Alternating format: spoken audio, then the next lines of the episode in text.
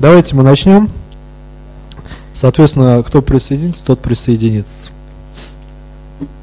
Мы с вами определили, что мы продаем, вернее, что такое процесс продаж, и остановились на навыках. Давайте мы, пока люди подходят, пообщаемся вот все-таки по навыкам, более предметно, погреемся, скажем так.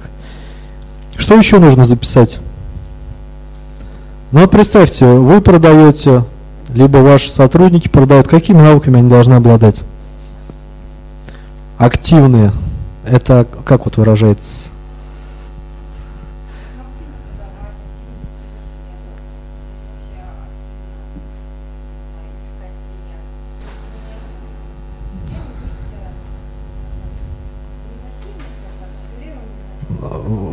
все время в драйве будет движение. Хорошо, принимается. Еще. Уметь планировать, да, однозначно. Это очень важный навык. Уметь планировать. Принимается. Еще. Самоорганизованными. То есть это, чтобы не было внешнего локуса контроля, чтобы человек мог сам себя мотивировать. Согласен, да, очень важный момент. Всех не уконтролируешь. Еще.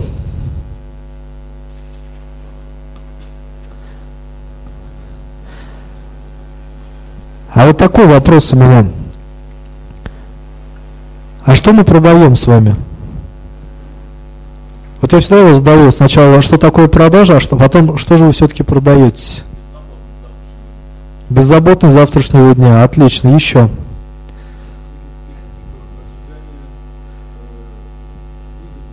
Ожидание выгоды принимается. Еще. Да, на самом деле мы продаем с вами решение проблем. Независимо от того, это B2B или B2C рынок.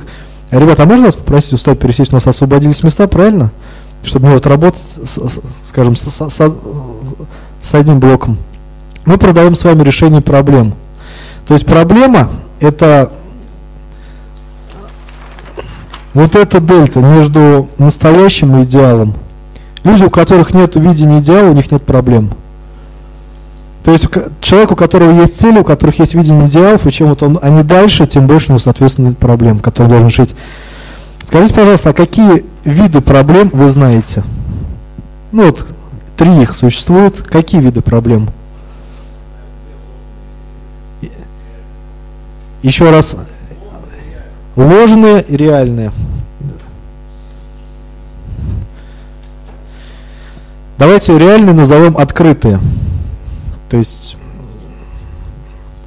но в принципе вы можете записать так, как вам удобно. Что такое открытые проблемы? Это те проблемы, которых клиент знает и без нас. Но по каким-то причинам он их решать не готов. Ну, денег нет, не хочет, не видит важность и так далее. Какие еще? Ну, по логике, если есть открытые, то есть и закрытые, скрытые проблемы. Что такое скрытые проблемы? Это те проблемы, которые у клиента уже существуют на данный момент, но о которых он просто не знает. Это уже третий.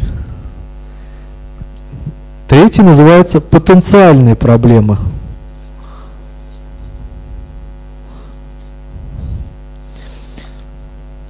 Вот к потенциальным проблемам как раз и относятся те проблемы, которых у клиента нету, но которые, если он не изменит, скажем, ведение своего бизнеса, либо что-то не, не будет делать, я не знаю, там, в своем образе, они могут возникнуть. Вопрос к аудитории. Как вы считаете, настоящие профессионалы в продажах, они какие проблемы решают? Вот из этих трех. Абсолютно верно. Если мы хотим достичь конкурентного преимущества именно в плане продаж, то мы должны научиться решать скрытые потенциальные проблемы. А теперь вопрос. Когда я вам презентовал технологию, кстати, технология наша называется «Продавец идей», я сказал то, что у нас нет выявления потребностей. Вот если мы решаем скрытые либо потенциальные проблемы, есть ли смысл выявлять потребности у клиента? Никакого. Если мы занимаемся выявлением потребностей, мы какие проблемы будем скрывать? Те, которые он и так без нас знает. Если же мы действительно хотим перейти на более высокий стратегический и консультативный уровень, мы должны, а, научиться решать вот эти проблемы. А чтобы их научиться решать, их необходимо в первую очередь научиться выявлять. И поверьте, это не так легко. Проводятся огромные исследования компаниями, чтобы найти скрытые потенциальные проблемы своих клиентов. Задумайтесь, а ваше предложение, ваши презентации, они какие проблемы решают? Когда вы приходите к клиенту. Ведь даже поймите, я не знаю, можно привести сотни примеров. Давайте возьмем даже для простоты B2C. Вот приходит девушка, допустим, я вот утрирую, я не знаю, салон красоты, говорит, слушай, а мне волосы надо покрасить. А у нее проблемы, я не знаю, там, ну, там, секутся, там, сухие какие-то. Мастер может что сделать? Мастер может, а, решить открытую проблему с окрашиванием волос, но в то же время мастер, если он мастер, может по сути совершить доп. продажи и решить проблему с волосами.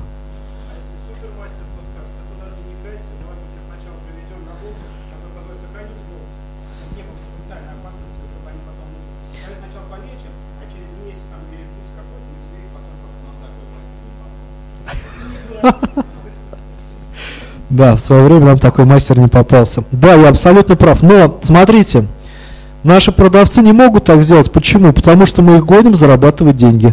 Давай, давай, давай, давай, надо нести, надо продавать. Соответственно, вероятнее всего, он просто их, скорее всего, окрасит. Но если он сделает так, как, не, не знаю, как вас зовут, как сказал Андрей, то мы получим сарафанное радио. А это гораздо круче любых реклам и любых, на любых медианосителях. Да, да, абсолютно верно. То есть так мы приходим к стратегическим продажам. Это не только, да?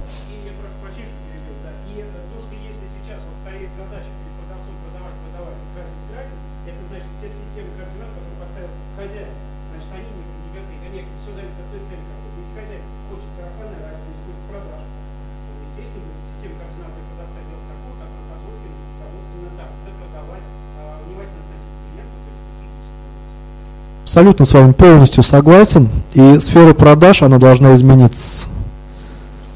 Да, мы можем, мы понимаем, что бизнес есть бизнес, прибыль есть прибыль, но вот это долгосрочная результативность и долгосрочная эффективность. Могу вам привести пример. Мы с одним клиентом в очень, скажем, дружеских отношениях поехали покупать автомобиль. Это было не в Саратове, это было в ближайшем регионе. Приехали в компанию сначала Toyota. Я вам прям приведу пример, как это было B2C продаж компании Toyota.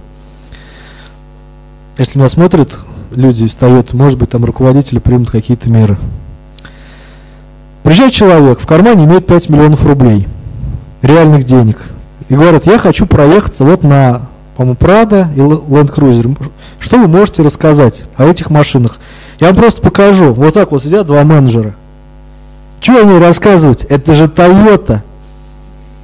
Нифига себе. Я, меня прям сразу до речи отпал. Я думал, что это мы, бедные люди, приходя там в какой-нибудь простой салон, нас так обслуживают, а тут человек пришел в компанию Toyota. Я удивился, он говорит, ну я хотел бы тогда тест-драйв пройти.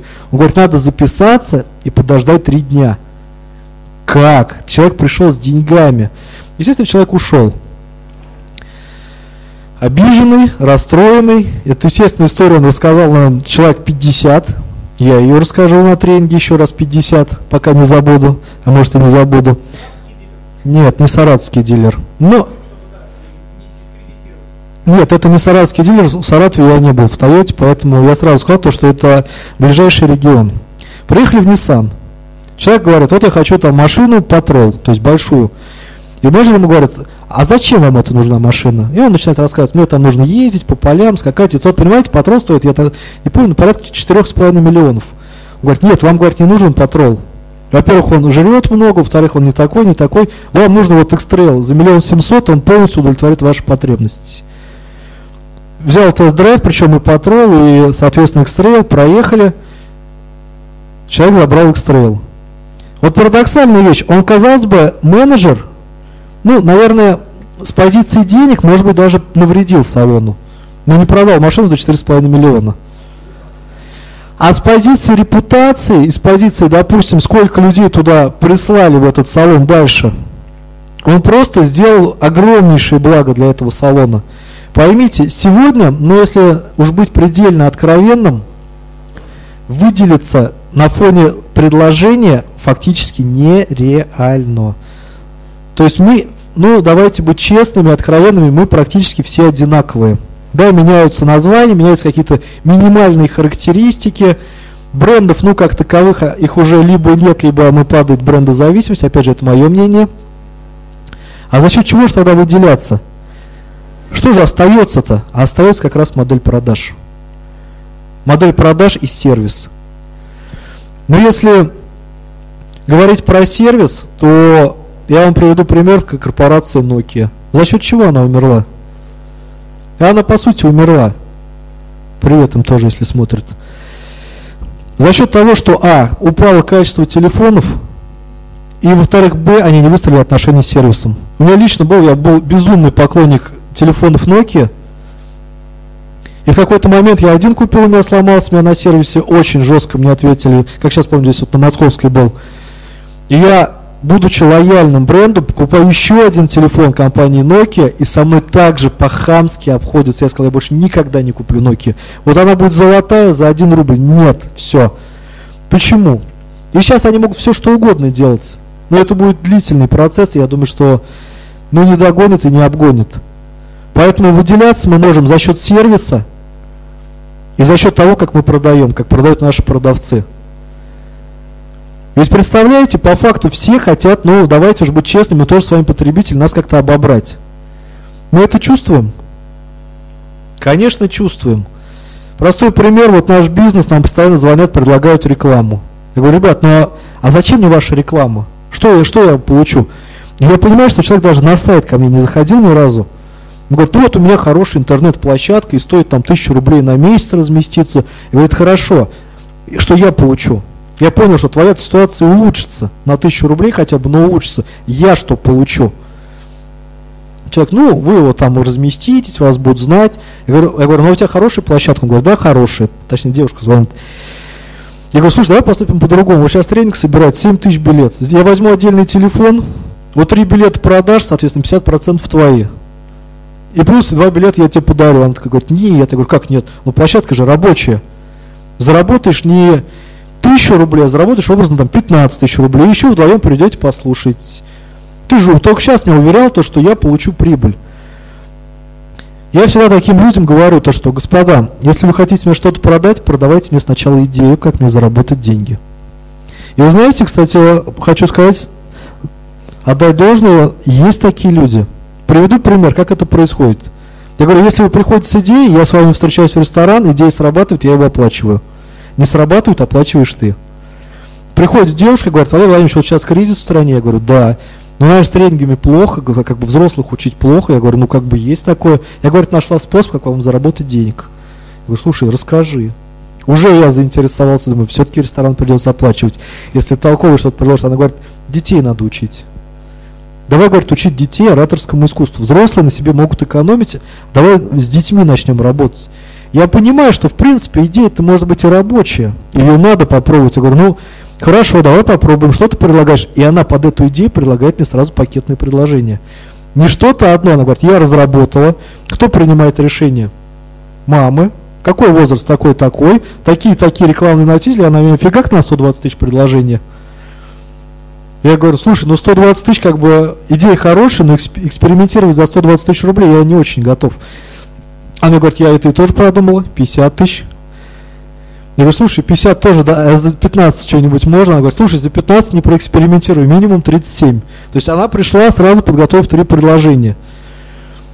Я, кстати, окупил эти деньги. То есть она покушал в ресторане, я купил на 37 тысяч, мы отработали эту технологию, она сработала, на самом деле, эта идея, но я понял то, что, ну, наверное, работать с детьми нужно иметь все-таки педагогическое, психологическое образование, я все-таки больше со взрослыми, зрелыми людьми готов работать.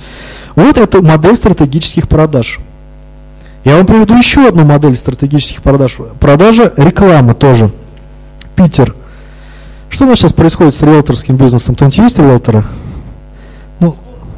он схлопывает. Соответственно, продать рекламу в риэлторском бизнесе практически нереально. Что делает человек? Она очень активная. То есть она говорит, приходит к своему работодателю, говорит, слушай, мне надо вот такой пакет рекламы за очень дешево. Я, говорю, тебе потом его куплю. Он говорит, ну слушай, бери все равно рекламы, как бы площадки-то пустые, что-нибудь так проставить. Она приходит в среднюю компанию, риэлторскую, и говорит, ребят, есть уникальная возможность разместить рекламу. Те, да у нас как бы денег нет. Она говорит, смотри, какая цена. Те такие, блин, ну правда цена прикольная. Говорит, вы выделитесь, вы как бы захватите хотя бы тот рынок, который есть. Те довольны и счастливые, не соображая, к чему это приведет, а девочка молодец, девочке, кстати, 22 года, размещает его на всех площадках рекламных, которые есть в компании, за бросовую цену. Как вы думаете, что она делает после? Абсолютно верно. Найдет конкурент, говорит, ребят, вас атакуют. скажете, ну у нас нет рынка. Она говорит, ну вообще не будет, вас атакуют. А если вас атакуют, то логично защищаться, либо закройтесь. И очень важный момент, почему она выбрала среднюю компанию, средней руки. Если бы она выбрала крупную компанию, сказать, слушай, ну это холдинги, там это они, где мы. Если бы она выбрала мелкую, их никто не знает, вот все просчитала.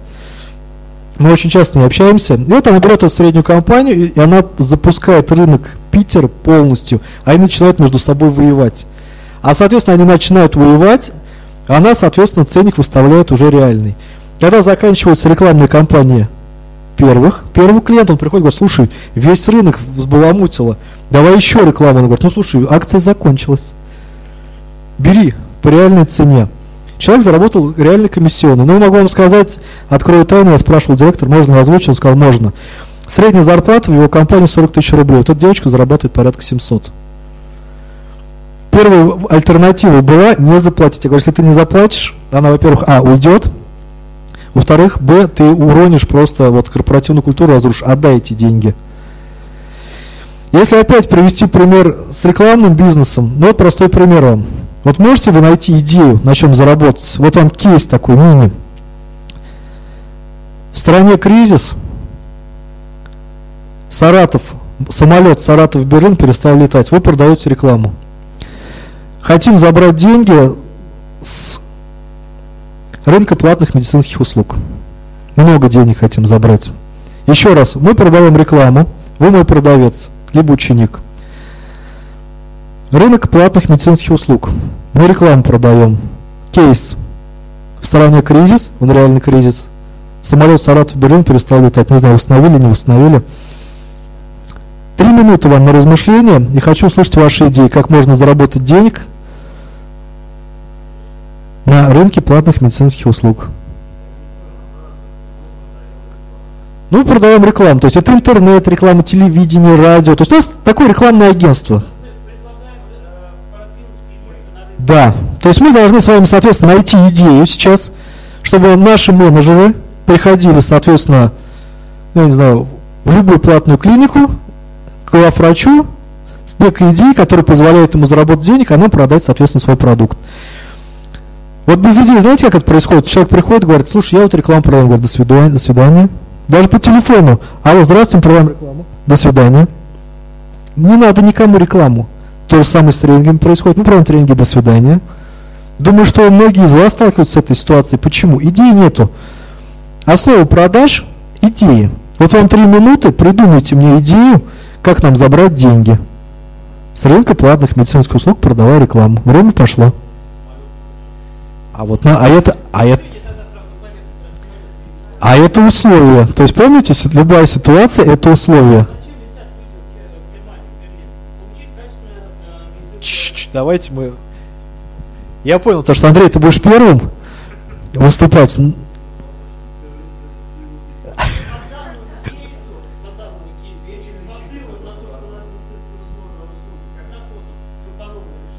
Ну, то есть, более чем. Надо просто его сформулировать. Давайте подумаем.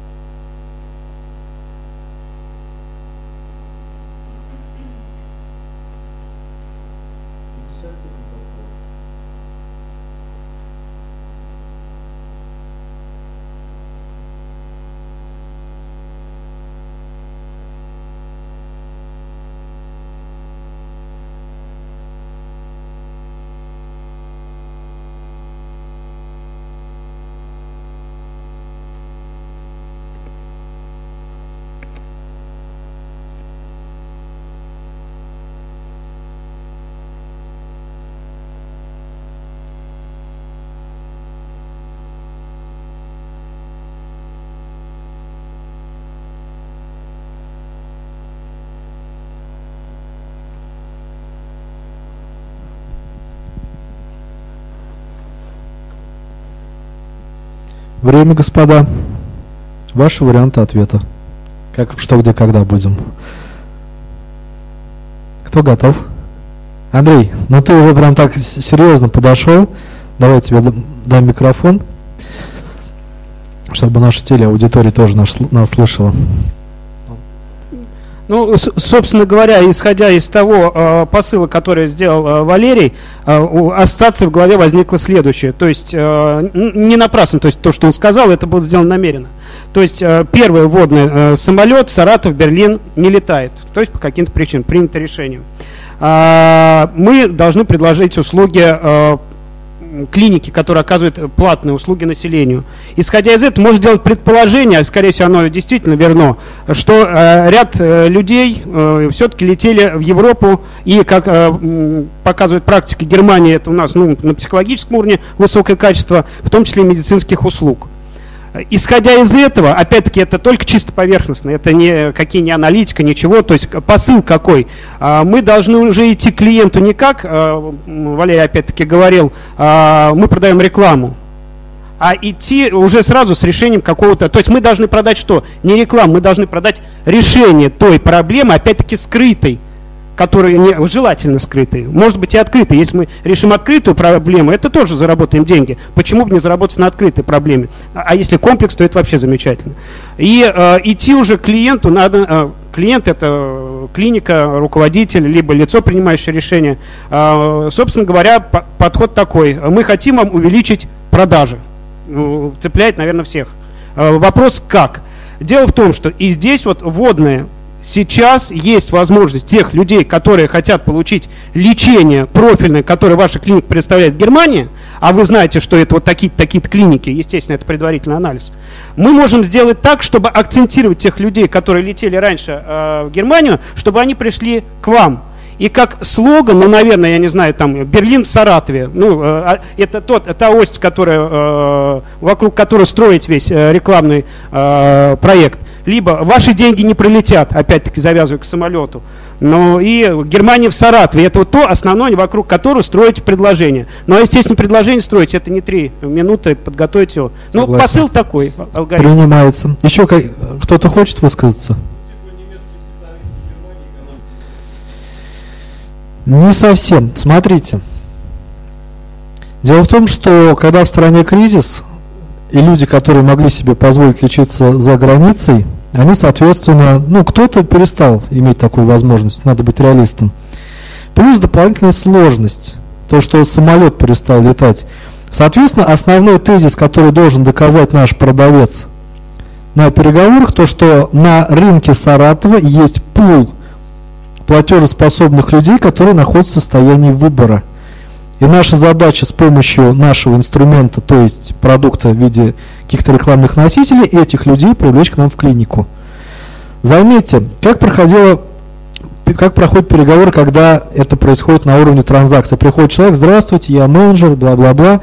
Расскажите, пожалуйста, кто ваш клиент и так далее. Человек думает, господи, у вас 10 человек в день приходит. И так сколько отраслей. И совершенно другой формат продаж, когда приходит продавец и говорит, слушай, вот мы провели исследование, такое микро, вот у меня есть предположение, хочу с тобой поделиться. И начинает ему рассказывать, что есть люди платежеспособные в состоянии выбора, их можно привлечь к тебе. Как привлечь? Вот у меня есть пакетные предложения. Дорогое, среднее, эконом вариант. Давай с тобой обсуждать. То есть просто сначала он продал идею, человек должен принять тезис, что, что да, эти люди есть, пообсуждать. Потом, соответственно, необходимо продать решение, как это можно реализовать. Ну, то есть нужно понять, что кто в семье принимает решение о заботе о здоровье семьи, ну, наверное, тоже женщины и так далее. То есть сформированы предложения не просто «або для чего», и у человека складывается понимание, зачем он покупает эту рекламу, что он хочет ей добиться. Он уже понимает, какое должно, должно быть рекламное маркетинговое сообщение. Очень часто мы, реклама работает, мы просто не умеем ей пользоваться. Мы не умеем, соответственно, выбрать правильно рекламу носителя, не понимаем, кого хотим убедить и в чем хотим убедить. Почему? Потому что у нас нет идей, которые мы реализуем. А теперь задачу еще усложню. Вот вам идея, которую, собственно говоря, мы проработали. В каких отраслях можно применить ее, немножко переадапти, переадаптируя, скажем так. Ну, хотя бы давайте одну отрасль назовем. Вот эта идея. То есть, да, отработали, собрали деньги, либо не собрали. Где еще можно применить эту идею?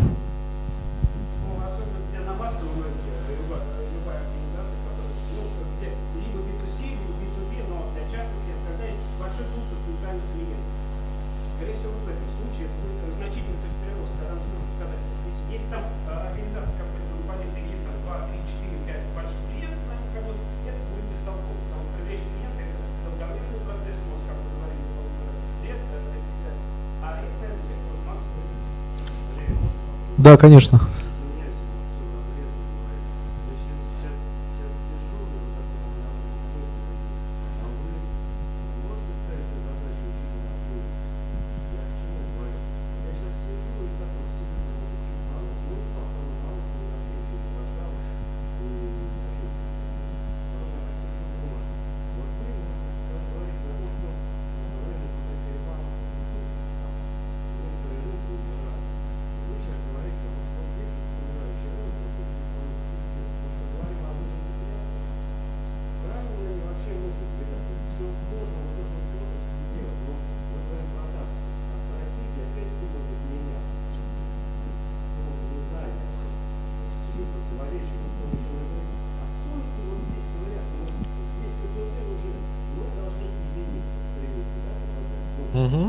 Ну да. Одна встреча, одна продажа.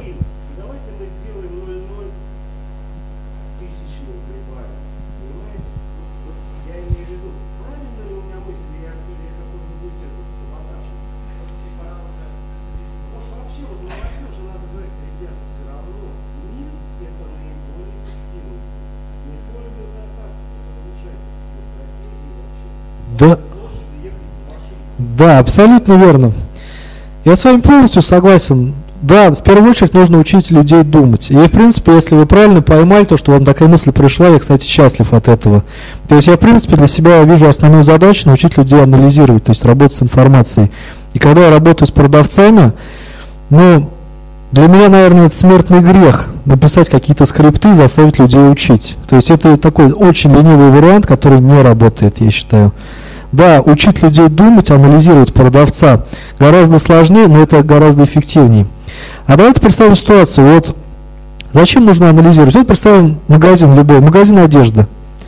Приходит, допустим, женщина покупать себе платье, ну, не знаю, либо, либо шубу, либо обувь, без разницы. Ведь для того, чтобы сформировать правильное предложение, человек должен подумать. А уже потом, соответственно, она должна провести презентацию, она может выучить, почему плюсы этой шубы, плюсы этого, допустим, костюма, без какой он шерсти, с какой ткани стоит, без разницы. Но ведь она сначала должна сформировать предложение. А если она думать не умеет, то она его не сформирует. Неправильное предложение никакой хорошей презентации не выправится. Но я вам просто расскажу то, что вот на этой же идее люди прокачали еще астраханские рыбные курорты. То есть то, что люди раньше летали за границей, Сейчас они, как раз там были войны, вот эти вот все перетурбации, самолеты падают, взрываются. Люди приходили на турбазы качали турбазы. Говорят, слушай, вот есть люди как бы платежеспособные, давай мы их на рыбалку лучше к тебе на турбазу привезем. Говорит, ну интересно, а как? Все. Дальше, соответственно, пошел диалог. Потом вот эта вот девочка в Питере, она прокачала автосалоны, вообще замечательно прокачала. Она позвонил мне, говорит, слушай, Валер, а вот смотри, сейчас вот что происходит в автомобильном бизнесе? Я говорю, ну ничего там не происходит, тяжко там. Она говорит, а как, какую мы рекламу продать? Я говорю, ну я не знаю, ты думай, я говорю, у меня столько людей. Она придумала, знаете что, раньше рекламировали либо машины, либо салоны. Она говорит, слушай, надо рекламировать либо трейдин, либо сервис. В итоге она на продаже сервиса заработала себе еще полмиллиона. То есть вот просто, понимаете, человек берет одну идею, она с ней ни, кем, ни с кем не делится в компании, она берет конкретный сегмент рынка и месяц-два его просто качает, прорабатывает. То есть она приходит, говорит, ребят, смотрите, вы сейчас на машинах заработать не можете, ну давайте быть реалистами. Задача выжить, ну или хотя бы чуть-чуть зарабатывать. На чем? На сервисе. Они говорят, ну, в принципе, логично.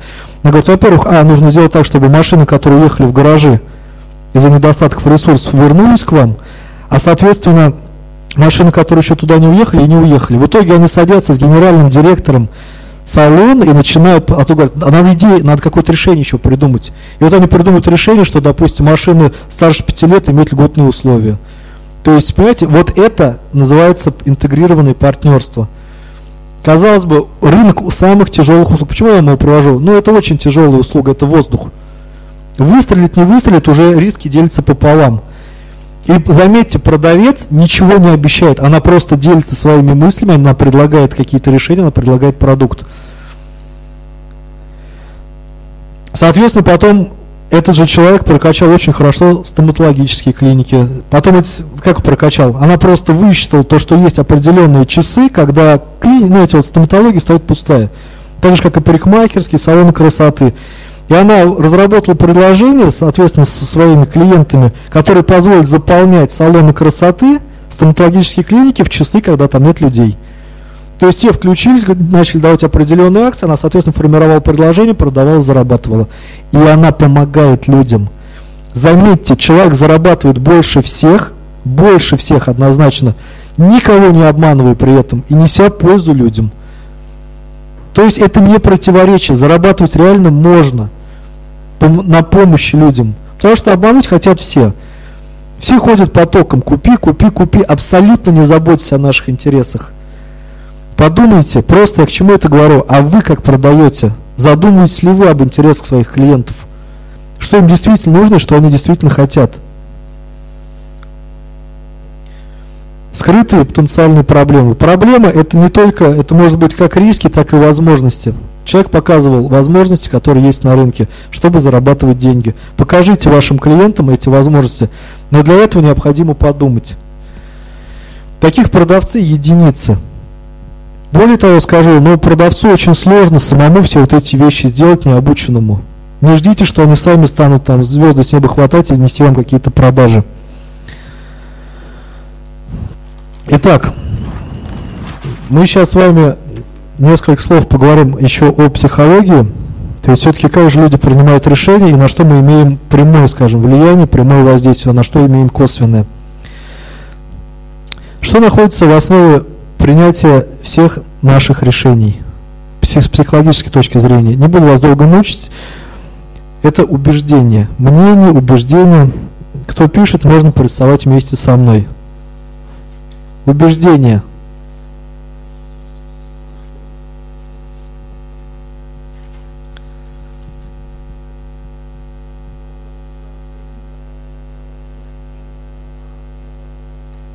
Светлана вам сбросит, вы оставьте, она вам, в принципе, сбросит вот эти вот вещи, вот эта вот матрица влияния, на 100% там есть. Поэтому какие-то базовые вещи без проблем мы всем с удовольствием с вами поделимся.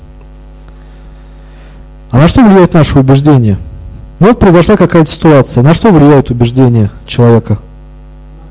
Браво, Андрей, конечно, на оценку ситуации.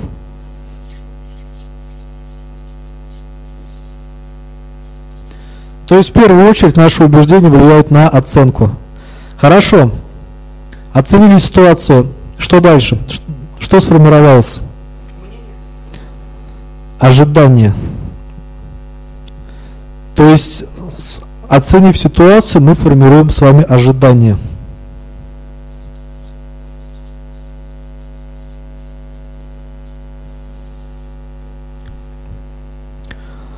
Сформировали ожидания, и в принципе они могут оправдаться, либо не оправдаться. Что идет дальше? Эмоция. Еще раз. Либо превзошли. Ну, соответственно, какая-то эмоция правильно пошла, то есть...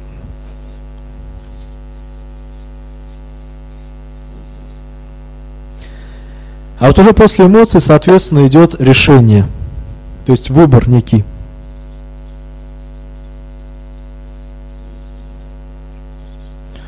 Сделали выбор, совершили что? Действие. Ну, дальше уже по логике пойдет. Действие.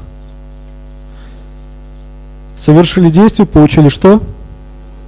Браво, конечно, результат. Результат оценили, получили что? На букву О. Опыт. И, соответственно, опыт формирует наше убеждение. Кстати, забегая вот... А? Ну, можно, да, в принципе, можно ее так усложнить. Мне очень нравится то, что вы думающие люди, анализирующие. Да, согласен. Да, то есть она, в принципе, любая эмоция, она нас сопровождает все время. Просто в какой-то момент мы ее начинаем осознавать. Кстати, вот тренинги, почему я люблю форму обучения, именно тренинги, кейсовую форму, потому что на тренинге меняются убеждения. То есть по, факту проходят определенные решения, действия, обратная связь и формируется опыт, который меняет убеждение. Он может его даже чуть-чуть сдвинуть, а человек уже совершенно по-другому мыслит. Скажите, пожалуйста, коллеги, а на что мы имеем прямое влияние? Ну, давайте сейчас вернемся в ситуацию продажи. Вот мы общаемся с клиентом. На что мы можем повлиять напрямую? Нет. Напрямую ключевое слово. Нет. Ожидание. Да. Еще. Оценка ситуации. Да, абсолютно верно. Смотрите, когда мы ведем переговоры, у оппонента в любом случае будет сформировано мнение. Ну вот мы очень быстро формируем мнение. И оно, как правило, у него уже есть. И нам нужно понимать, это мнение основано на, первое, его собственном опыте, либо он где-то что-то увидел, в интернете прочитал, ну, неважно. Соответственно, как правило, мы даже не убеждаем людей, мы переубеждаем людей. Приведу пример. Опять же, из рекламного бизнеса. Что-то он сегодня прямо вот у меня из головы не идет. Надо Звонит менеджер в компанию, а компания потратила год назад порядка 5 миллионов. Саратовская история, не будем называть компанию, на рекламу. И ничего не получили. Представляете, какая реакция на том конце провода, что менеджер выслушивает? То есть у людей есть мнение, которое сформировано опытом, причем таким очень жестоким, я бы сказал, опытом. Ну, какой-то там человек не подумал, накидал услугу, человек тоже не подумал, купил, и в итоге ничего не получил, в итоге злой срывается на этого менеджера. Как вы считаете, в этой ситуации можно убедить, переубедить оппонента? Сложная ситуация, очень тяжело, согласен. Что нужно сделать? Нужно, но сложно, согласен. Вот что, как вы считаете, ваше мнение?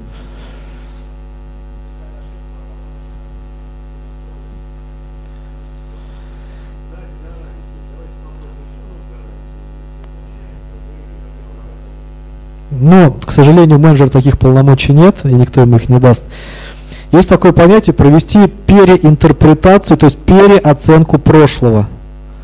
Каким образом это все происходило в реальных условиях, то есть я присутствовал на этих переговорах. Ну, я их, собственно говоря, и проводил. Я спрашиваю человека, скажите, пожалуйста, вот вы разместили рекламу, а вы ее зачем размещали? Что вы хотели получить? Он такой раз смотрит, понимаешь, все, патовая ситуация. Я сижу, думаю, господи, 5 миллионов отдал, не, не, даже не задумался, что хочет получить. Ну, видно, не свои менеджеры, может быть, наверное, не знаю, честно говоря. Я говорю, скажите, пожалуйста, а рекламное объявление каким критериям должно отвечать? Ну, ведь реклама, реклама должна отвечать каким-то критериям. Нет, само, сам спич, само рекламное сообщение –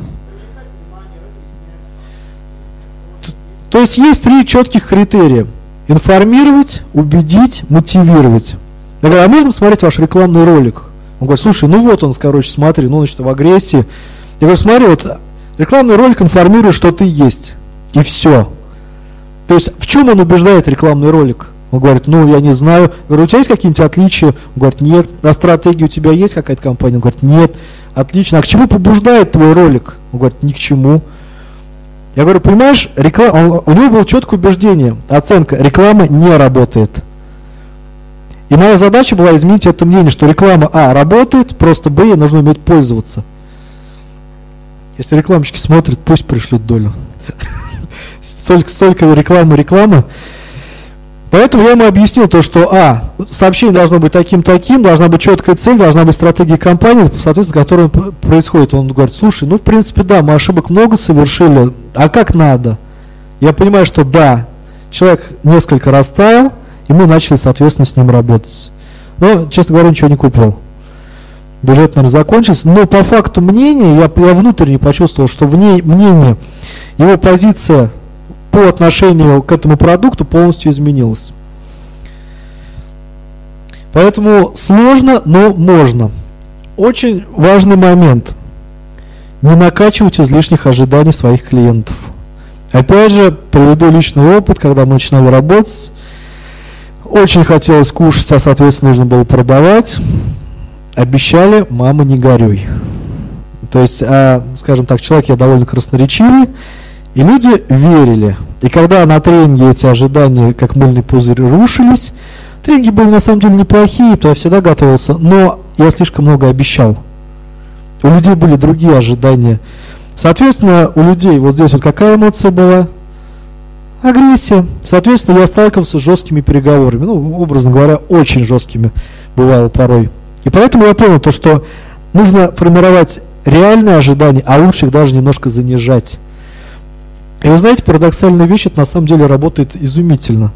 То есть у нас все привыкли обещать, когда ты приходишь, говоришь, слушай, я тебе обещать ничего не буду, слишком много факторов, как, какие твои, кли, допустим, клиенты, как у тебя в отрасли рынка, какой твой продукт и так далее. И человек понимает, что его хотя бы не обманывают. И вы вместе давай решение принимать. Вот я тебе говорю, что я могу, а ты там подумай, что ты готов предложить. И в итоге все выстроилось в правильную цепочку.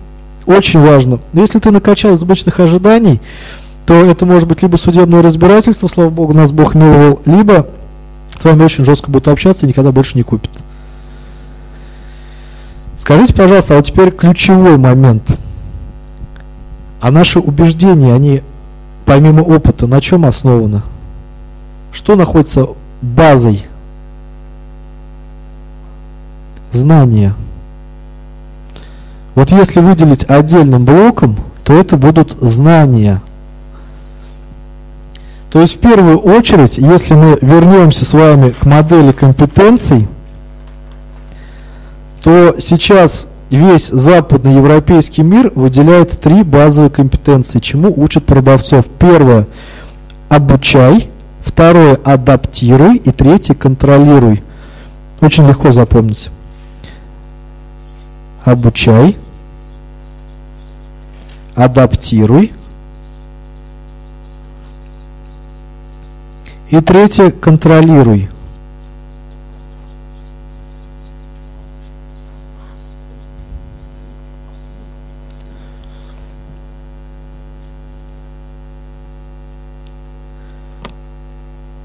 Мы должны приходить к нашим клиентам с такими идеями, что они должны быть готовы заплатить только за одну встречу. То есть это должен быть по факту такой консалтинг, такая информация, что клиент готов платить только за то, что к нему продавец приходит. Вот опять же, возвращаясь, если к Амикону, либо к этой рекламе, скажем, как вы считаете, готов, были, готов я был платить этой девушке, которая, допустим, принесла идею, надо обучать детей? Готов. То есть я бы за эту за одну встречу заплатил за этот консалтинг, потому что я на нем заработал. И мне никто не выявлял потребности. И заметьте, никто не работал ни с какими возражениями. Мы просто, сначала она провела презентацию некой идеи, потом мы перешли в режим диалога. То есть сначала монолог, она рассказала то, что она провела что-то исследование, какие есть у нее идеи. И я понимаю, что да, человек-то подумал обо мне, и не просто меня хочет обобрать. Я готов был платить за эту встречу. Просто за этот разговор. Вот сейчас мир идет к формату консультативных и стратегических продаж. Когда продавец должен приходить с такими идеями, чтобы клиент готов был платить только за само общение. И здесь должна работать очень хорошо функция маркетинга. Ну, я понимаю, что мы молодые предприниматели, я думаю, что процентов у 90 здесь вообще нет никакого маркетинга. Поэтому эту функцию должны выполнять вы сами. Вот эти идеи вы генерировать должны сами. Вы сами должны выбирать сегменты, вы сами должны определять их проблемы, вы сами должны, соответственно, генерировать идеи. Под эти идеи, соответственно, формировать пакетные предложения вашей компании, если чего-то нет, скажем, добирать, готовить презентацию, не одну, и мы это поймем почему, и, соответственно, обучать ваш персонал все это делать, проводить эти презентации. Но это по факту, что, чем занимаемся мы в крупных корпорациях. Там, где люди говорят, слушай, ну вот придумай нам идеи, сегментируй, напиши презентации, посмотри, что нам не хватает. Но так как я понимаю, что крупных корпораций у нас здесь нет, поэтому все это придется делать вам. То есть ваша задача предоставить клиенту ту информацию, которая будет ему в первую очередь принесет пользу. Информация должна отвечать двум критериям. Для того, чтобы она стоила денег. Как вы думаете, каким? Она должна быть для, кли... она должна быть для клиента А новой, и Б она должна нести реальную пользу именно для клиента. То есть новизна и полезность. Вот это на пересечении вот этих двух факторов и находятся те идеи. Если вы придете с новой информацией, которая абсолютно не нужна клиенту, и расскажете, как большие корабли бороздят простор какого-то театра, ну, скорее всего, вы очень быстро вылетите из переговорной комнаты. То же самое произойдет, но, скорее всего, не вылетите, что вы придете с полезной информацией, но она для клиента не новая, открытая. Да, вас выслушают, да, подискутируют, если будет время и желание, если вы как человек заинтересуетесь, но при этом продажу вы не совершите. Обучай – это идея, которая привязана к вашим стратегическим преимуществам. А для того, чтобы найти эту идею и не превратиться в бесплатного консультанта, нужны стратегии, стратегии компании. Что такое адаптируй? Второй базовый навык. Вот смотрите, меня просто не простите за то, что я постоянно привожу пример по Омикону, но это для меня как бы близко, я это понимаю, и вам будет это наиболее наглядно. Вот, когда мы продают наши менеджеры тренинги, с кем можно общаться, чтобы продать тренинг по продажам в компании? Какие точки влияния могут быть? Это может быть директор по маркетингу. Может? Может. Это может быть коммерческий директор. Может? Может. Это может быть генеральный директор. Вполне. Это может быть HR. Служба персонала. Тоже да. И вот, соответственно, общаться с ними и приходить к каждому из них с одной и той же презентацией – это утопия. Ну согласитесь, если вы приходите к HR, у него одни, одна зона интересов. Если вы приходите к директору по маркетингу, у него совершенно другая зона интересов. И если я буду говорить одно и то же разным людям на разных должностях, я точно никаких сделок не заключу. Классический пример, который я привожу на, на тренингах. Компания продает пищевое промышленное оборудование. Очень дорогое оборудование – стоимостью больше 100 миллионов рублей. Мы, соответственно, проводим презентацию, проводим презентацию директору по производству. Все рассказали, она просто в восторге. Там фотофиксаторы, там это останавливается, рычажков не будет, того не будет. Мы довольны, что ее убедили. Она говорит, да, завтра у нас совет директоров, я буду презентовать эту идею. Мы уже одеваемся, и тут у меня мысль просто вот как вот обухом. Я говорю, слушай, а кто там будет присутствовать? Она говорит, ну, экономист, финансист, генеральный директор. Я говорю, а генеральный директор по образованию кто? Она говорит, тоже финансист. Я говорю, а как вы будете рассказывать? И она начинает рассказывать то, что мы ей рассказали. Фотофиксаторы и так далее. Я понимаю, что один идиот 100 миллионов не отдаст, чтобы какой-то там фотофиксатор, кому-то что-то было удобно. Я прям раздеваюсь, и два часа я обучал эту женщину – как нужно провести презентацию. То есть я еще и сформировал, чтобы вот она пришла полностью подготовленная и провела презентацию на совете директоров. То есть мы, соответственно, это начали уже переводить все это в цифры. То есть что такое удобство? Это минус 5 человек. Минус 5 человек по 15 тысяч рублей плюс налоговое отчисление. Соответственно, это оборудование снижает процент брака, процент ошибок, соответственно, репутационные потери, все это бла-бла-бла-бла-бла-бла-бла-бла-бла-бла. Я еще заставил все проговорить ее, После чего довольно ушел, и мы совершили продажу. Скажите, пожалуйста, как вы считаете, вот если бы вот это время не было потрачено, мы бы продали? Я понимаю, что он спорный вопрос, но он как бы, но вероятность, скажем так, снизилась бы значительно, намного.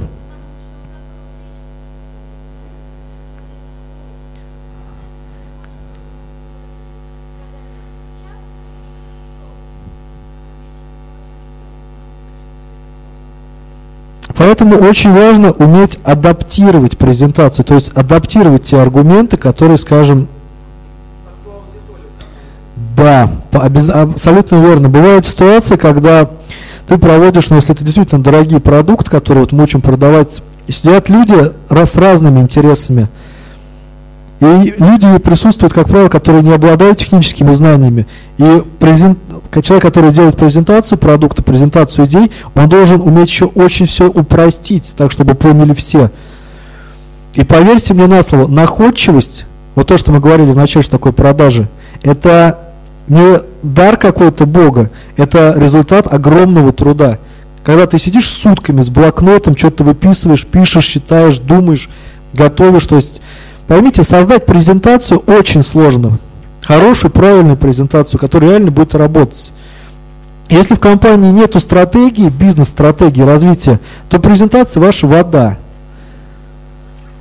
Если у вас нет аналитики рынка, рынка, я когда говорю рынок, я подразумеваю клиентов, то есть как они принимают решения, кто у них принимает решения, кому нужно обращаться, какие критерии принятия решений.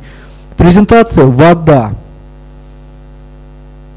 Если у вас нет понимания отрасли, когда я говорю отрасли, я имею в виду конкурентов, что они предлагают, по каким ценам, где вы им проигрываете, а где-то вы уже в любом случае проигрываем, тот их выбирает. Ваша презентация будет вода, а презентация это основа продажи. И вот прежде чем создать презентацию, внешнюю форму, вам необходимо провести гигантскую работу по аналитике. К сожалению, делать это вот никто не любит. Могу вам сказать, за 7 лет работы я не видел ни одной компании, которая имеет четкую стратегию развития. Независимо от того, это крупный холдинг, мелкий холдинг. Нету стратегии. А почему? Думать не хотят. Ну не хочется людям думать, а это же надо размышлять, экспериментировать, пробовать. И поймите, стратегия не вырабатывается путем размышлений. Стратегия – это путь экспериментов. Почему, допустим, та же самая компания Toyota, реабилитируем ее, она достигла таких результатов, такого качества? Потому что они экспериментируют. Они могут экономить на всем, кроме экспериментов. То же самое взять, допустим, компанию Honda, когда они только начинали выходить на американский рынок своими мотоциклами. Торговые представители жили в общежитии на полу, но когда начали ломаться их мотоциклы, они их отправляли самолетами бизнес-классом. Я не знаю, не бизнес, но очень дорого, короче. То есть экономили на всем, кроме вот очень важных вещей. Мое мнение, стратегия это важные вещи. Надо экспериментировать. Надо потихоньку пробовать, тестировать рынок. То есть это не просто вот мы сели там, допустим, голову в небо и начали мечтать, а вот давай вот это вот будем. Нет. Надо брать тестовые вещи, вот по чуть-чуть вкладывать вот, и смотреть. Ага, сработало, начали развивать, сработало, начали развивать. К сожалению, мы, а когда я говорю мы, я говорю про Россию, мы проигрываем, потому что у нас нет стратегий. 90% компаний, то есть, ну вот, нету культуры разработки стратегий, нету у лидеров желания завоевывать рынки, завоевывать регионы, ну, такое, понимаете, местечковое мышление, ну, а бы как. То есть, вот заработал на сегодня, ну и спасибо. То есть, вот я надеюсь, то, что культура, допустим, то, что вкладывается в наше государство в обучение, она культура должна поменяться. Вот то, чтобы у людей появились стратегии, чтобы у людей появился какой-то вот мощный, скажем, заряд на захват других регионов ну хотя бы в близлежащих, а в идеале, допустим, мы должны думать о том, что мы будем завтра бороться с белорусами, с китайцами на различных рынках, с итальянцами.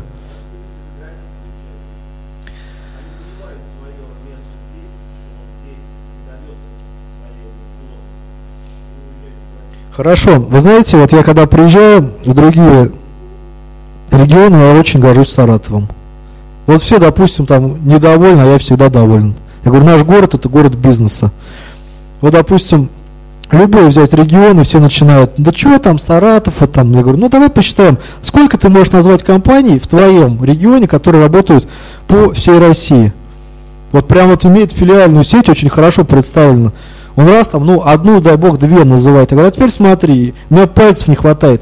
Торексы, Тайзеры, Марии, Белые долины, Дубки, Фамилы. И, то есть и у меня просто список получается, я говорю, видишь, мы во всей России. Просто надо понимать, что Саратов действительно торговый город.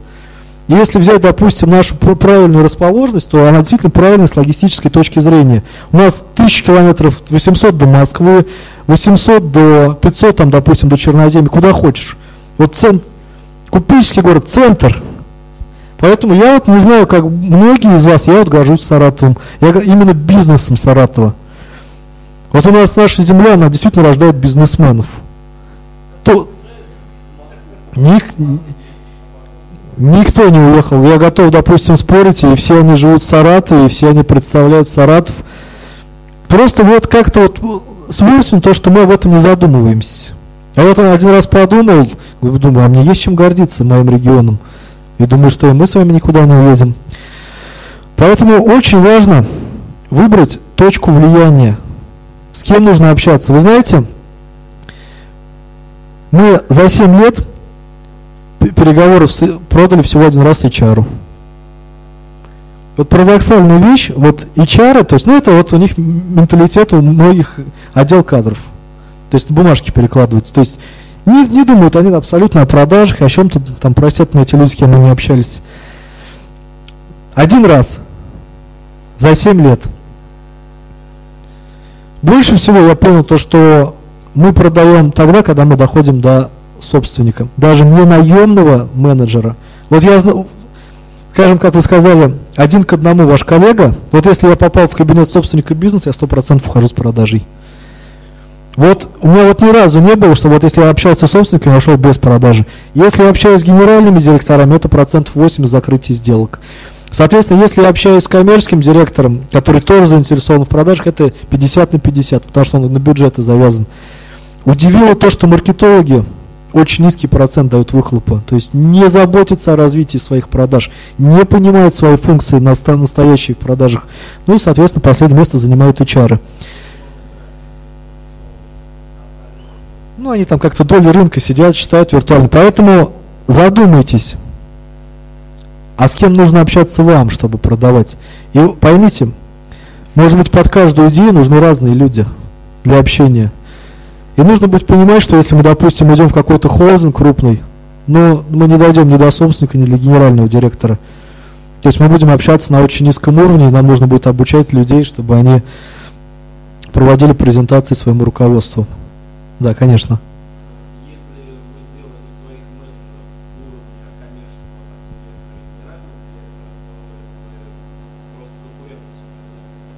Возможно, есть такой тоже минус, согласен.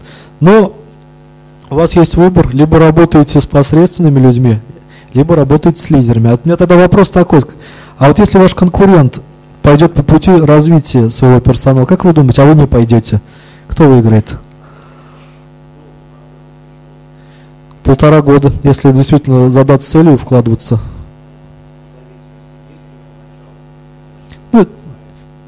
Ну, то есть здесь много как бы факторов, то есть это селекция, кто изначально присутствует. Ну, вот представить ситуацию на равных идет все. А потому что... Понятно, что, поймите, я ни к чему не призываю вас. Вы просто должны для себя определить, как вы работаете в своей отрасли. Что такое контроль? Контроль – это непосредственно умение вести переговоры. То есть это умение понимать, а, какую информацию необходимо предоставить, какую информацию необходимо скрыть. Контроль это включается, знаете, когда? Когда идут уже предметное обсуждение условий сделки. Когда пошел вопрос о цене, предоплатах и так далее. И вы должны понимать, какие условия дать, какие условия скрыть и так далее, и так далее. То есть очень важно понимать, что чемпионы, те люди, которых учат всему вот этому, это люди очень решительные, очень настойчивые, не наглые. Мне, знаете, парадоксальная вещь, мне вот один директор говорит, слушай, Валера, а вот если мы их сейчас начнем так учить, а вдруг они наглыми станут? Я говорю, ты боишься, что они пассивными останутся, они наглыми они станут. Да, конечно.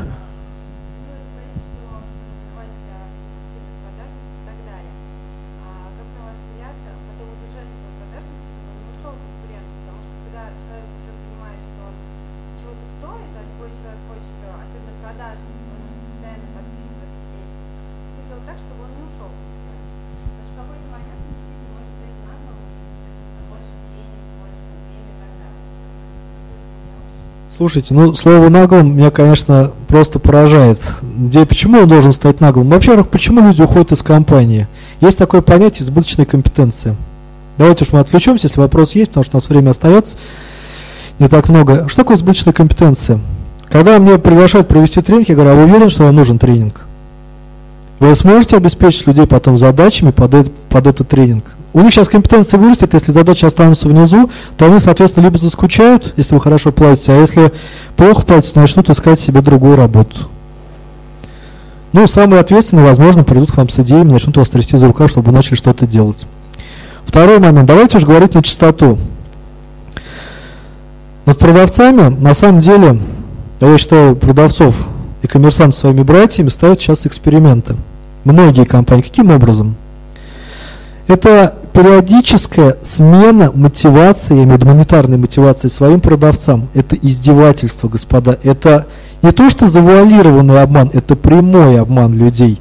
Я видел, допустим, ситуации неоднократно, когда человек говорит, слушай, надо региональные продажи построить. И вот такие тебе условия. Он говорит, если я построю, условия не изменятся. Нет, нет. Потом, блин, это же 300 тысяч надо заплатить человеку. Нет. Давай мы либо нового найдем, либо вот тебе 50 тысяч. Естественно, человек будет уйти, уходить. Вопрос, вот если бы этой девочке не заплатили 700 тысяч, она бы ушла? Конечно бы она ушла.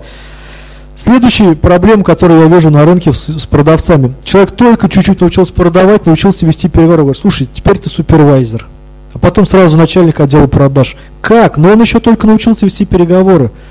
Зачем вы портите людей? Есть такое понятие горизонтальное, не вертикальное, допустим, карьерной лестницы, когда мы там продавец, начальник и так далее, а горизонтальное. Вот честно скажу, я всегда горжусь своими учениками. Всегда. Я вам всегда говорю, вы поймите, там другие компетенции, там управлять надо людьми, это сфера одиночества, это четыре стены в офисе, ты готов? Может быть, ты будешь лучше развиваться как профессиональный переговорщик, продавец и зарабатывать больше, чем, соответственно, начальник. А хороший продавец должен зарабатывать гораздо больше, чем начальник, потому что он кормит всех. И я всем своим клиентам говорю, можете всем ему резать зарплату, кроме того продавца, который тебя кормит. И ничего не случится. Но, к сожалению, ситуация такая, что у нас осталось, знаете, представление какое, что продается это двухкопеечная машина, которую можно нанять за две копейки, посадить и так далее.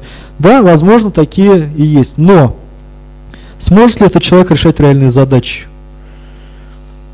Вот мы с одним клиентом тоже, саратовской компании, спорили, он все время говорит, нет, надо дешевых сажать, надо вот это. Я говорю, слушай, ну, Давай посмотрим, к чему это приведет. В итоге, к чему это приводит? Привело к огромной дебиторской задолженности, компания находится в стадии банкротства. Ну, я, говорит, их мучаю, там, чтобы они сейчас деньги собрали. Я говорю, ну, они не умеют собирать деньги. Чтобы собирать деньги, нужно уметь вести переговоры. А у тебя дешевые люди, в которых ты не захотел вкладываться. Ни копейки. Так что же ты хочешь? А до этого нам ставил задачу, что надо, говорит, забрать клиентов у моих, соответственно, конкурентов. Я говорю, ну а ты предложение какое разработал? Ну давай представим ситуацию, мы с тобой продавцы. Обычные продавцы. Ты говоришь, иди забери у Васи вот таких-то, таких-то клиентов. И как? Ну давайте быть реалистами. Ну то есть сформируй предложение какое-то такое, чтобы это можно было забрать. Это должно быть дешево, выгодно, какая-то акция, при этом не обидев своих клиентов. И, кстати, вот ребята, которые, если нас смотрят, Мегафон и Билайн, они очень любят новых клиентов привлекать, им давать там сверхвыгодные условия, а тех, которые у них уже остаются, соответственно, гасить. Ребята, мы тоже все это видим и понимаем, поэтому привет вам большой. Как? Ну, извините меня за выражение, голые попы так не остановишь. Сформируй предложение. Давай подготовим презентацию. Нет. Вот просто он как-то должен прийти, знаете, как вот человек имеет жену, 10 лет с ней прожил, а тут приезжает какая-то девочка и Зеленый говорит, слушай, брось свою жену. Он говорит, слушай, ну в принципе я могу, а зачем? Он говорит, ну я вот хорошая, красивая, я лучше. Он говорит, ну это я понял, зачем? И все, и на этом все заканчивается. Поймите, если вы ставите какие-то задачи своим продавцам, то тогда обеспечьте их инструментами. И не только презентации, но и предложения. И заметьте, предложение формирует кто? Форми, предложение формирует директора. Поэтому первый продавец – это директор – не каждое предложение можно продать. Оно может быть, а, либо не востребовано, вообще никому не нужно.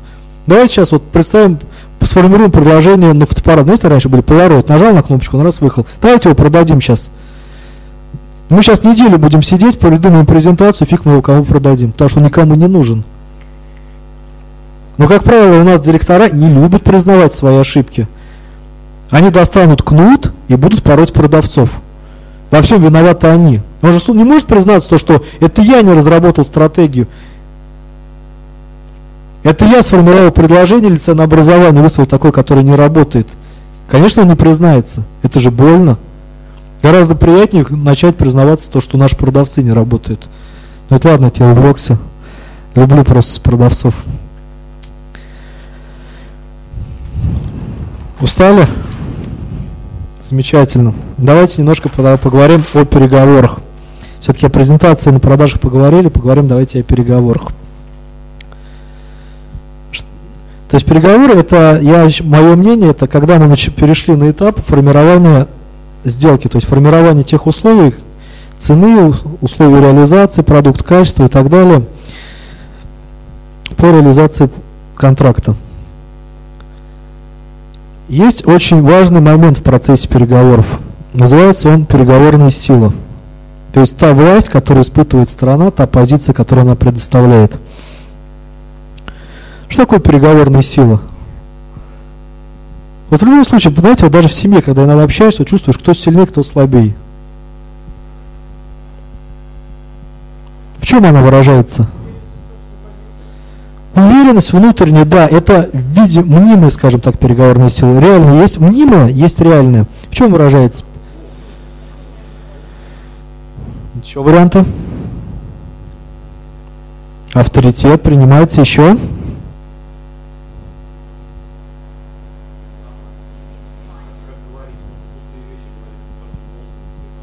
наличие альтернатив. Чем больше у наших клиентов вариантов удовлетворить свои желания и потребности, тем мы слабее. Давайте представим ситуацию. А что представлять, собственно говоря? Вот есть крупные федеральные сети, Магнит, X5. А вот мы с вами, допустим, наша какая-нибудь, не знаю, саратовская компания мороженое выпускаем. Вот мы приехали вести переговоры с Магнитом. Кто будет сильнее? На чьей стороне власть? Почему? В X5 может быть так. Кто будет, кто будет сильнее? Чем? Как, почему?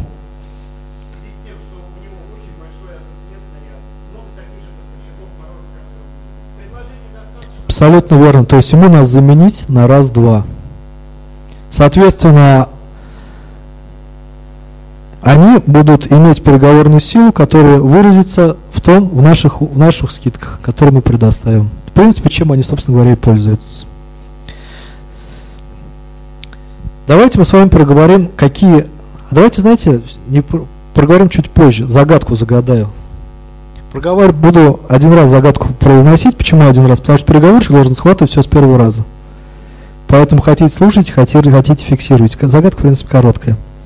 На переговорную силу. Идет араб по пустыне с верблюдами в поисках воды доходит до оазиса, в оазисе стоит другой араб, и в землю воткнута таблица. Пей вода сколько хочешь, цена один верблюд. Так вот, господа, я к вам вопрос, на который вам дам 30 секунд на размышление. Кто сильнее на этих переговорах? Араб с верблюдом, араб с водой, и третий ответ не знаю.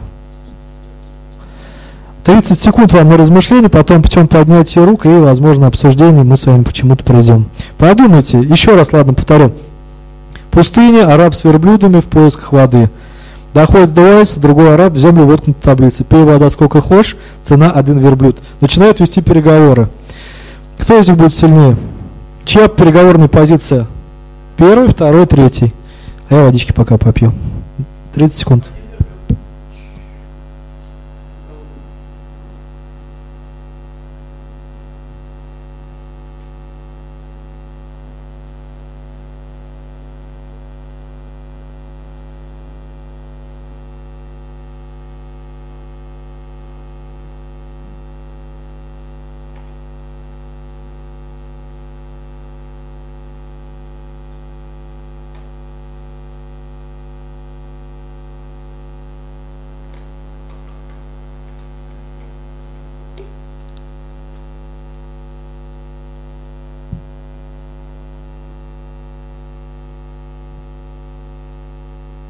10 секунд.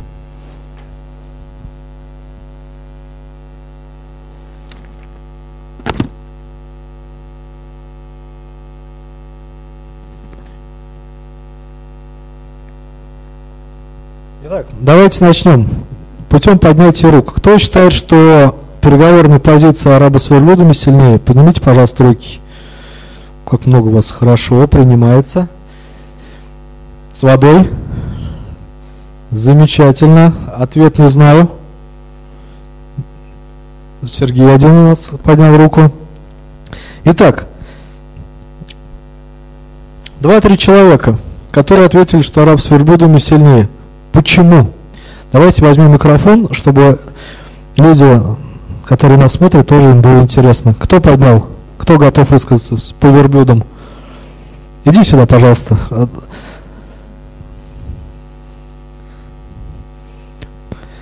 Почему ты пришел к выводу, что араб с верблюдами сильнее? Ну, во-первых, это транспорт. Тот, тот араб, который стоит э, возле этого оазиса, что он там делает? Как он туда попал? Как он туда выберется? Вокруг пустыня. И... Ну, сколько он может прожить э, без еды? Ну, без воды, понятно, три дня. Без еды там, ну, две недели.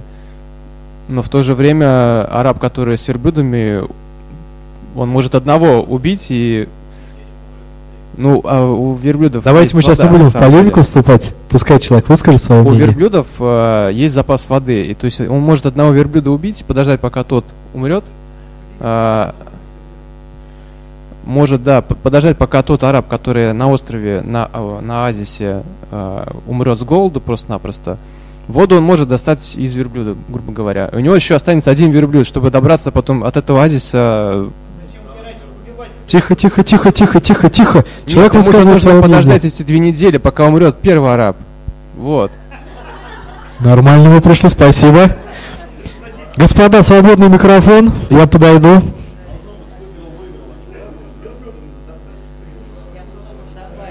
своему коллеге, я с ним солидарна. И, Можно поближе микрофон чуть-чуть, чтобы да, слышно было? Я хотела сказать, что у того, вот, э, скажем, человека, у которого вода, у него будет еще один верблюд, и со следующих людей он может попросить уже два верблюда.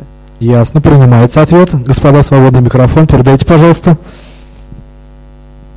А мне кажется, что вот человек, у которого два верблюда, он может одного верблюда отдать э, человеку за воду, но договориться таким образом, что другие люди, которые, может быть, его родственники, там кто-то придет, они уже будут бесплатно эту воду пить, потому что он уже же отдал одного верблюда, а тот говорит, пей сколько хочешь, типа, стоимость один верблюд. Принимается еще мнение. Кто желает? Передайте, пожалуйста, рядом. Потом девушки тогда назад. Ну, если говорить там с первого слова должен уловить переговорщик, я не слышал, чтобы тот, кто с водой, стоял с верблюдом. Поэтому верблюд на самом деле один только у того, кто с ним идет. И да, цена вопроса будет следующему покупателю уже там два верблюда, согласен вот. Можно сейчас у девушки назад, вот она вот руку тянула. Потом на первую парту, на первый стол. Раз вообще продавец как бы э, первый, ой, получается, араб, который возле Можно поближе, оазиса, поближе чуть-чуть, да, спасибо.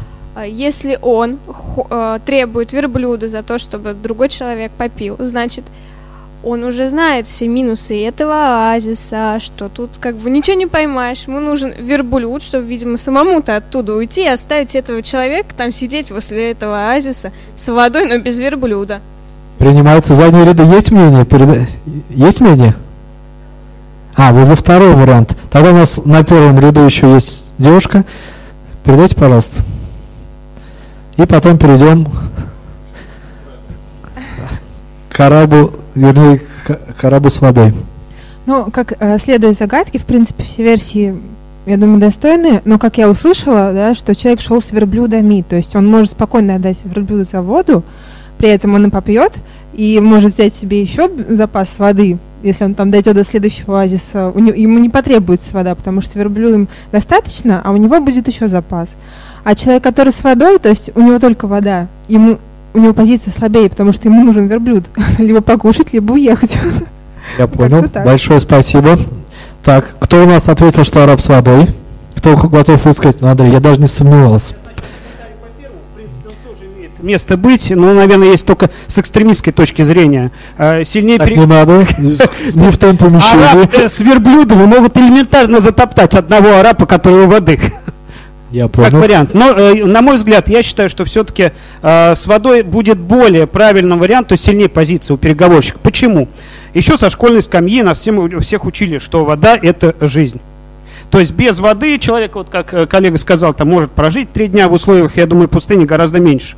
Вот. э, а Ключевой вопрос, э, вернее, ну не вопрос, а ключевая э, фраза была, то что в поисках воды, то есть уже это существенный вопрос, то есть он заинтересован, его сейчас цель найти воду. Соответственно, он заинтересован. Цель того араба, который находится у воды, заработать верблюдов. Он знает, что, в, как правило, в пустынях знает, где эти оазисы есть. Это уже э, тропы или еще что-то такое. И все стремятся туда. Он просто продавец. Он даже не продавец, он тран- транзитер. То есть он собирает верблюдов. Вода у него есть, у него есть воз- возможность жить. В конце концов, там э, перебиваться с едой, включая там каких-то там насекомых есть, либо еще есть способы в пустыне выживать. Я понял, хорошо. Здесь существенный продукт, то есть товар, это вода. Тот, который идет э, с верблюдами, ему она нужна. Он слабый, ему нужно. Без этого он просто сдохнет. Это вопрос жизни. И, соответственно, этот товарищ, весьма, к сожалению, меркантильный в данном вопросе человек, он зарабатывает на смерти, на потенциальной смерти. Я понял, спасибо. К- коллеги, кто готов еще по этому варианту высказаться по воде? И, что у нас там задние ряды как готовы? Пожалуйста. В данной ситуации действительно э, правильно сильный переговорщик это который с водой, потому что даже если он попросит у первого араба двух или трех верблюдов за воду, он ему даст. Потому что не, э, без воды они никуда не дойдут. Я понял, спасибо, принимается. Желающие еще есть? Хорошо, давайте спросим единственного человека, который ответил третий вариант, не знаю, это Сергей. Почему, Сергей, ты пришел к этому варианту? Во-первых, я Погромче, прослышал, поближе у микрофон. один верблюд. Мне как бы... Поближе, Сергей, пожалуйста, можно? э, Спасибо. У араба с, верб- с верблюдом, ну, как бы я там, наверное, может быть, не расслышал, один, один верблюд. Ну, как бы, когда они меняются, они меняются позициями. Я понял, хорошо, спасибо. Потребность-то Вопрос или мнение? Хорошо, слушаю. Чья позиция? Вот они начали вести переговоры. Кто из них будет сильнее? У кого больше власти? Кто будет готов давить? Кто из них, скажем так, федеральная сеть, а кто из них региональный завод? Вот в этих переговорах. Вот в чем была суть вопроса.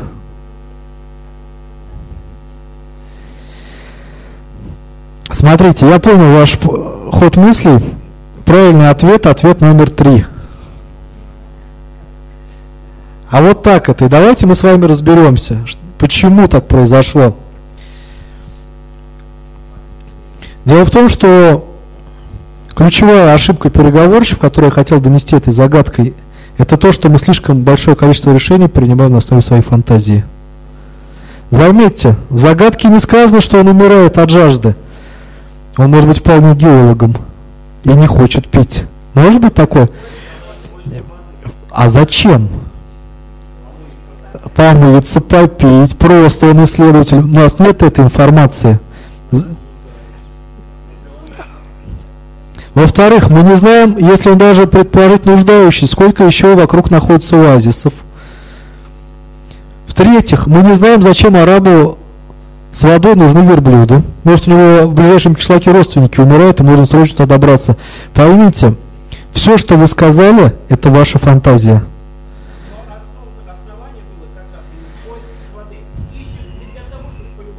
Это, это ваша фантазия, это вы придумали. Суть загадки дословно араб с верблюдами в поисках воды. И что? Но то, что он умирает от жажды, кто придумал, Андрей?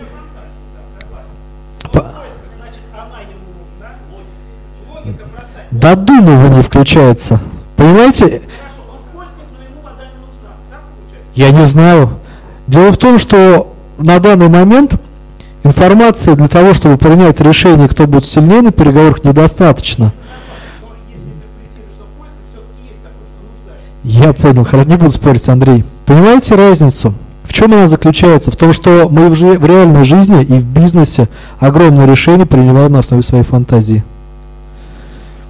Это мы что-то предположили. Но если взять бытовые какие-то вещи, ну, можно утрированную ситуацию провести. Муж с работы задерживается на совещании, его, предположим, задержали, и телефон заставили выключить. Жена ждет час, он не отвечает. Есть реальный факт. Мужа нет дома, телефон не отвечает. Дальше что включается? У, у женщины пошел процесс. Такие факты, ну я даже стесняюсь просто здесь представить Два часа прошло, мужа нет. И знаете, парадоксальная она не подумает, что он колесо проколол. Ну, вот классика жанра. То есть она будет себя накручивать. То есть она будет изначально что делать? Она придумывать оценку ситуации, придумывать, соответственно, будут формироваться ее ожидания. Ожидания, соответственно, выльются во что? В эмоцию. Соответственно, приходит бедный муж, и что он делает? Ну, она огребает, соответственно. Вот так вот распадаются семьи. Вот так вот распадается бизнес. То есть мы огромное количество информации фантазируем. И эти фантазии закладываем в основу своих решений. В процессе заключения сделок этого катастрофически делать нельзя. Это огромное, скажем, поле для конфликтов. Люди, когда начинают, особенно идет процесс исполнения контракта, а там тоже большое количество спорных вопросов, и начинают, ну а я-то думал, что ты то имел в виду, а что ты не спросил? Или когда идет продажа, то есть процесс презентации. Вот я был на встрече с одним товарищем, он раз предложил очень дешевый продукт. Я говорю, слушай, а зачем ты предложил дешевый? Он даже ему ну, не полностью его потребности не удовлетворяет. Говорит, ну у них денег нет. С чего ты это взял, что у них нет денег? Ну с чего ты это взял? Ты спросил про бюджеты. Вот с чего ты взял, что у них нет денег? Почему ты принял решение предложить вот это? Почему ты не предложил хотя бы тогда несколько вариантов? Ну, и это фантазии. Понимаете? Да, и в жизни существует опасность додумывания за клиентов, стратегии додумывания. То есть нужно все тестировать. То есть собираются факты, тестируются, и на основе уже этих фактов нужно, соответственно, строить свои стратегии презентации. И в переговорах нужно как можно больше уточнять. И чем крупнее ваша сделка, соответственно, тем больше вопросов необходимо, соответственно, уточнить, согласовать. Более того, даже на уровне понятий, каждое слово, ты что имел в виду, когда это говорил? То же самое происходит на самом деле, когда люди ведут переговоры внутри компании. Все то же самое. Вы поставили задачу своему подчиненному и думаете, ну он же должен там, вы два слова сказали, а дальше что произошло, он додумал сделал не так, как вы хотели, соответственно, вы его отругали, оштрафовали, либо уволили. Кто, кто виноват, соответственно, в этой ситуации? Ну, наверное, тот, кто ставил задачу, ну, либо обоюдная вина, вина как минимум. Если опять же говорить про подчиненных, то они тоже, в свою очередь, очень жестко манипулируют своими руководителями. В частности, когда ведут переговоры на совещаниях, если есть здесь руководители, как это все происходит, если вот утрированно, очень быстро вам образно показать? Подчиненный знает, что руководитель умеет варить борщ. Он приходит и говорит, Андрей, на тебе ножик, вон там, вон, короче, лежит свекла, вон там вода, вон там кастрюль. Ты иди, пожалуйста, приготовь и будь добр. А как должно быть в идеале? Как строится правильный подход? Коли ваш подчиненный должен прийти и сказать, Андрей, у нас есть проблема, вот три варианта решения. Попробуй суп с курицей, попробуй харчу, попробуй борщ. Прими решение, что нам подходит больше в данной ситуации. Но это тоже правильная культура. И по большому счету, могу сказать то, что в крупных холдингах вести переговоры внутри компании ничуть не легче, чем за ее пределами. Вот чтобы принять, почему у нас очень сложно, скажем, продвигается вот развитие экономики, мое личное мнение – решения принимаются очень тяжело. Вот эти вот переговорные процессы внутри компании, вот эта вот вода, ну, как бы вот обгоняют нас, в общем, вот из-за этого. Надо оперативнее быть. Очень хорошо, если компанию управляет собственник. Вот в этом плане, наверное, очень показательны будут слова Сергея Николаевича Гальского, основателя «Магнит». Он говорит, я в принципе не верю в компании, которые управляются наемными менеджерами. Это равносильно, что взять ребенка, кто будет о ней лучше заботиться, мамка или мальчика. Это дословно его слова, плюс-минус. То есть они очень образные, в принципе, очень показательные. И человек, независимо от того, что имеет огромную, скажем, компанию, очень с огромным уважением отношусь к этой компании, он, управля, он управляет ей сам. А значит, а почему он принимает долго решение? Вот здесь вот нужно, кстати, разбираться. Ли, либо он анализирует долго, либо он не готов брать на себя ответственность. Анализирует долго. Может быть, тогда лучше микроэксперименты?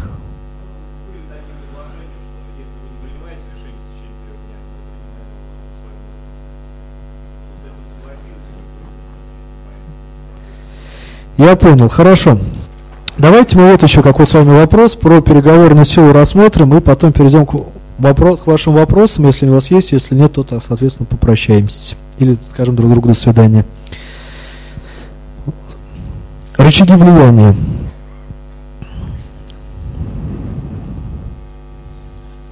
То есть первый мы с вами проговорили. Рычаг влияния – это зависимость. Ну, в принципе, они все из него вытекают. То есть, чем меньше альтернатив удовлетворить свои потребности, желания, тем мы слабее. Чем больше, соответственно, тем мы сильнее. Есть такая аббревиатура, если вы будете читать книжки по переговорам, называется БАТНА. Там best, альтернатив, трейдинг, то есть лучшая альтернатива заключаемой сделки. То есть в любом случае, заключая сделку, покупая либо продавая, мы принимаем решение. То есть сделка, отказ от сделки, что мы приобретаем, что мы теряем. То есть, соответственно, мы должны анализировать наши альтернативы. Вот вопрос, опять же, такой. Вот представьте ситуацию, молодой парень устраивается на работу. Кто сильнее, работодатель или, соответственно, молодой специалист? Вы уже начали думать? Абсолютно верно. Здесь все будет зависеть на самом деле от того, что какие есть у, какие есть у кого альтернативы. Если это молодой специалист уникум, и таких спецов на самом деле на рынке единица, а ему поступило 5-7 предложений, но скорее всего он будет сильнее, и он будет управлять ситуацией. Соответственно, если работодатель понимает, что перед ним мальчик, которому 18 лет, он еще взялся Рено Логан в кредит и не знает, чем расплачиваться, ну, вероятнее всего, что сильнее будет позиция работодателя. То есть нужно понимать альтернативы другой стороны. Для того, чтобы их понимать, вы должны изучать рынок. И ваше предложение должно быть всегда лучше. Следующий рычаг влияния, который выделяет, ну, называется, может быть, сами подскажете мне? Время.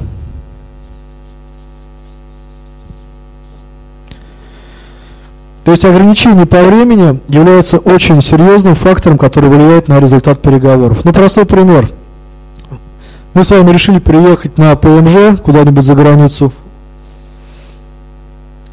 Уже оформили грин-карту, продали дом, гараж, машину, остался какой-нибудь у нас там скутер. Через три дня вылет. Приходит покупатель. Как вы думаете, кто будет сильнее?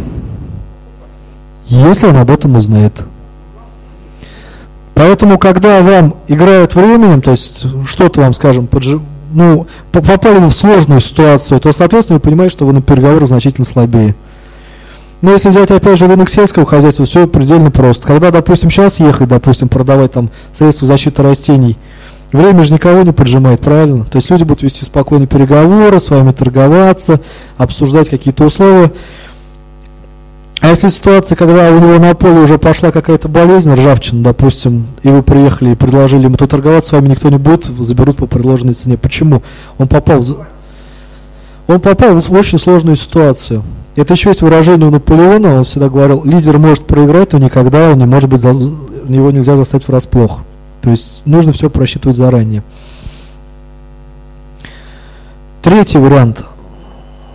Это, как думаете, что дальше?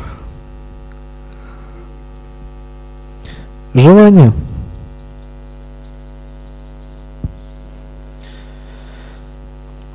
То есть это психологический фактор. Я вам приведу, наверное, самый показательный пример из своей личной жизни. Когда я был маленький, я очень любил коллекционировать солдатик. Знаете, такие раньше были маленькие, черные, такие не раскрашенные, но они воображение включали. Очень любил. И вот однажды я в песочнице увидел у соседского мальчика солдатика, и он мне так захотелся. Вот была у меня какая-то зависимость. Нужен мне это был солдатик? Да спокойно бы я без него прожил, но, блин, очень хотелось. В итоге я, конечно, все это свои желания я показал, и знаете, что происходило дальше? А, как вы думаете, как вы думаете, сколько я отдал соседскому мальчику за этого солдатика своих солдатиков? Пять. Почему? Потому что показал.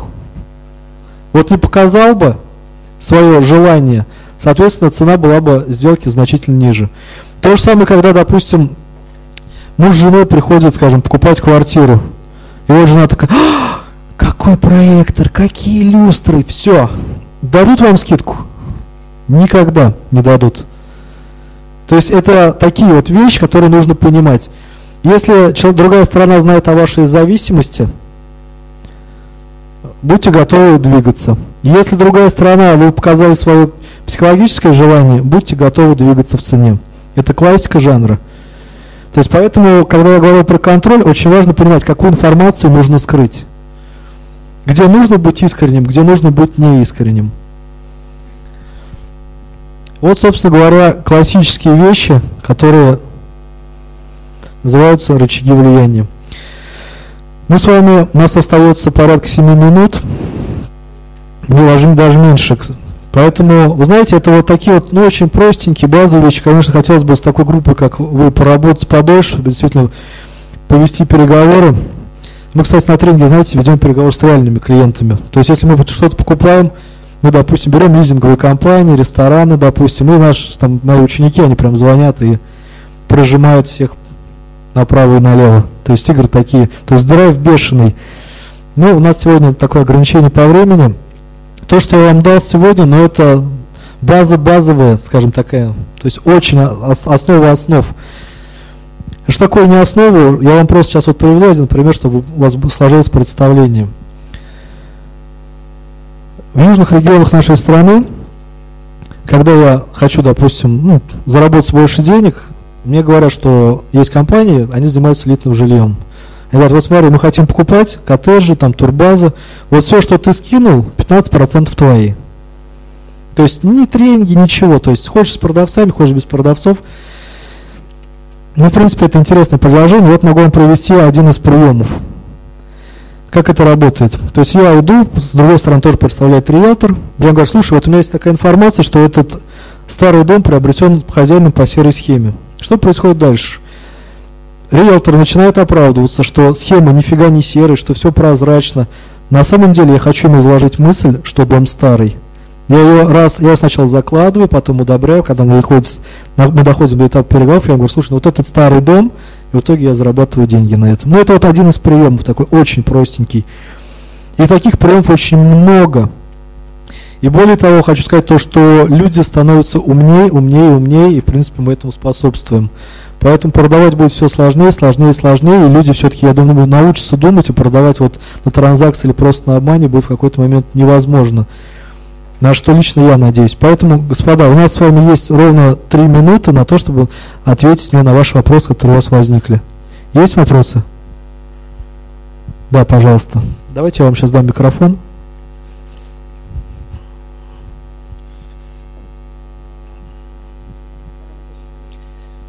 Да, если можно. Вот на стадии консультативных продаж, а, как вот человека, ну, клиента, настолько зацепить, чтобы он не ушел с этой схемой, да, с готовым решением а, к моему конкуренту. То есть, понимаете, как э, понятно, что там что-то предложило, там, ну, скажем, какое-то уникальное решение, там, еще что-то, может быть, до продажу какую-то, но, понимаете, он с этой схемой реально идет, ну, как бы, и начинает выбирать, где дешевле уже другие, вот. вот. Тогда вопрос, почему он идет выбирать? То есть он ищет более низкую цену? Да, если вот... Соответственно, значит, ваш пакет ничем не отличается. Если ваше предложение ничем не отличается, то он поступает абсолютно логично, что он ищет более дешевую цену. Ваша задача, в принципе, найти, чем вы можете отличаться помимо цены. Если вот бизнес, допустим, про который мы с вами обсуждали. То есть, если вы ничем не отличаетесь, принять решение всегда будет на основе цены. Но это логично. Мы с вами сделали бы то же самое. Согласитесь? Спасибо. Пожалуйста. Коллеги, еще есть вопросы? Светлана сидит, руководитель тренингового центра Омикон, пожалуйста, вот она все контакты, все вам даст. Можете оставить там свои контакты, она сбросит вам презентацию, то есть без проблем. Вы знаете, хочу завершить анекдотом и поблагодарить вас. Что, что же такое настоящий продавец? Анекдот, кстати, это один из любимых анекдотов юриста нового президента Соединенных Штатов Дональда Трампа, Джорджа Росса. Отец, у отца два сына. один оптимист, другой пессимист. И он думает, слушай, вот у обоих день рождения, близнецы, что бы им подарить? Такой, такой раз думает, пошучу. Оптимист ударит самый супер навороченный велосипед, вернее, пессимисту велосипед, а оптимисту, короче, кучу конской лепешки навоза. Ну, в итоге день рождения, заходит в комнату, смотрит. Пессимист стоит на велосипеде, говорит, отец, как тебе не стыдно? Он говорит, что такое, сынок, велосипед вроде нормальный, он говорит, не ободранный. Я, говорит, поеду, меня может машина сбить. Меня могут мальчики соседские сбить, велосипед отнять.